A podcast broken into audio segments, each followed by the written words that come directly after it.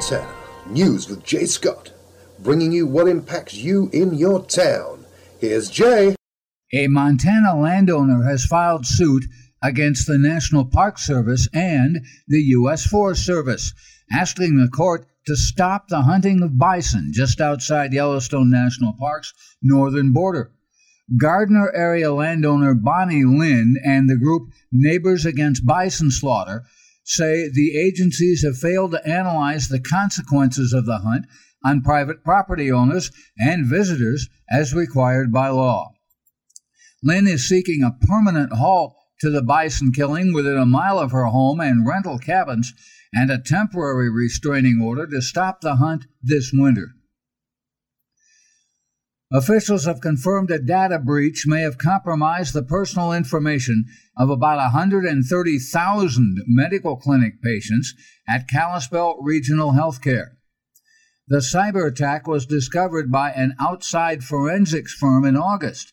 The forensic firm was not able to track the source of the attack.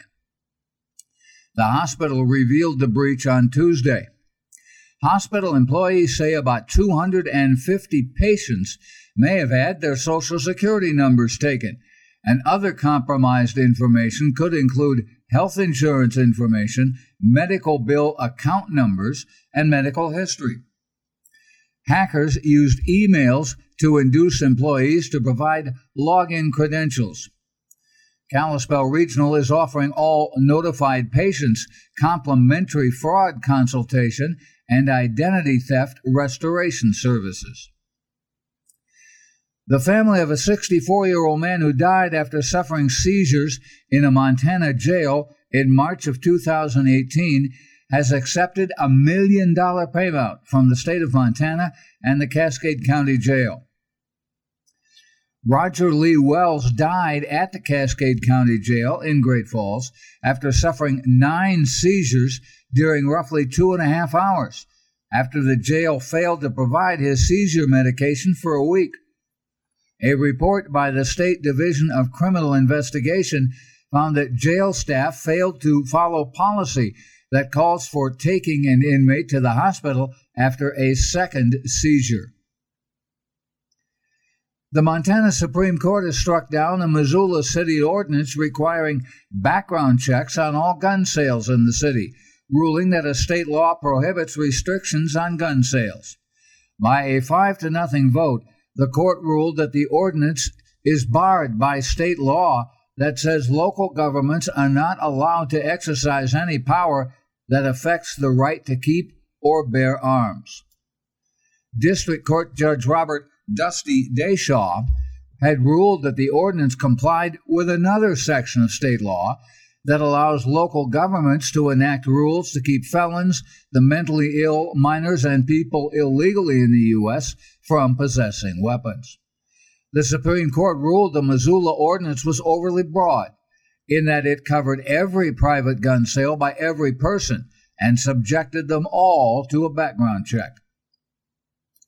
Five Jamaican nationals who were recruited to work at the Yellowstone Club say they and more than one hundred other Jamaicans were discriminated against and paid less than other employees doing the same work. The two sides have begun mediation talks. The lawsuit says the plaintiffs did not receive tips or service charges during the winter of two thousand seventeen to two thousand eighteen. The complaint says that the lost tips and service charges could amount to around five hundred dollars a night for workers at the nicer restaurants. The suit says those complained were told they would not receive tips and service charges because they, quote, were not from here. A server who complained said he was threatened with deportation. The Yellowstone Club blames Hospitality Staffing Solutions of Georgia for the underpayment. Quote, each defendant blamed the other, with the club claiming Hospitality Staffing was responsible for payroll and Hospitality Staffing saying the decisions were made by Yellowstone Club operations. That's according to the suit. The clubs and the plaintiffs' attorneys declined to comment prior to the mediation session.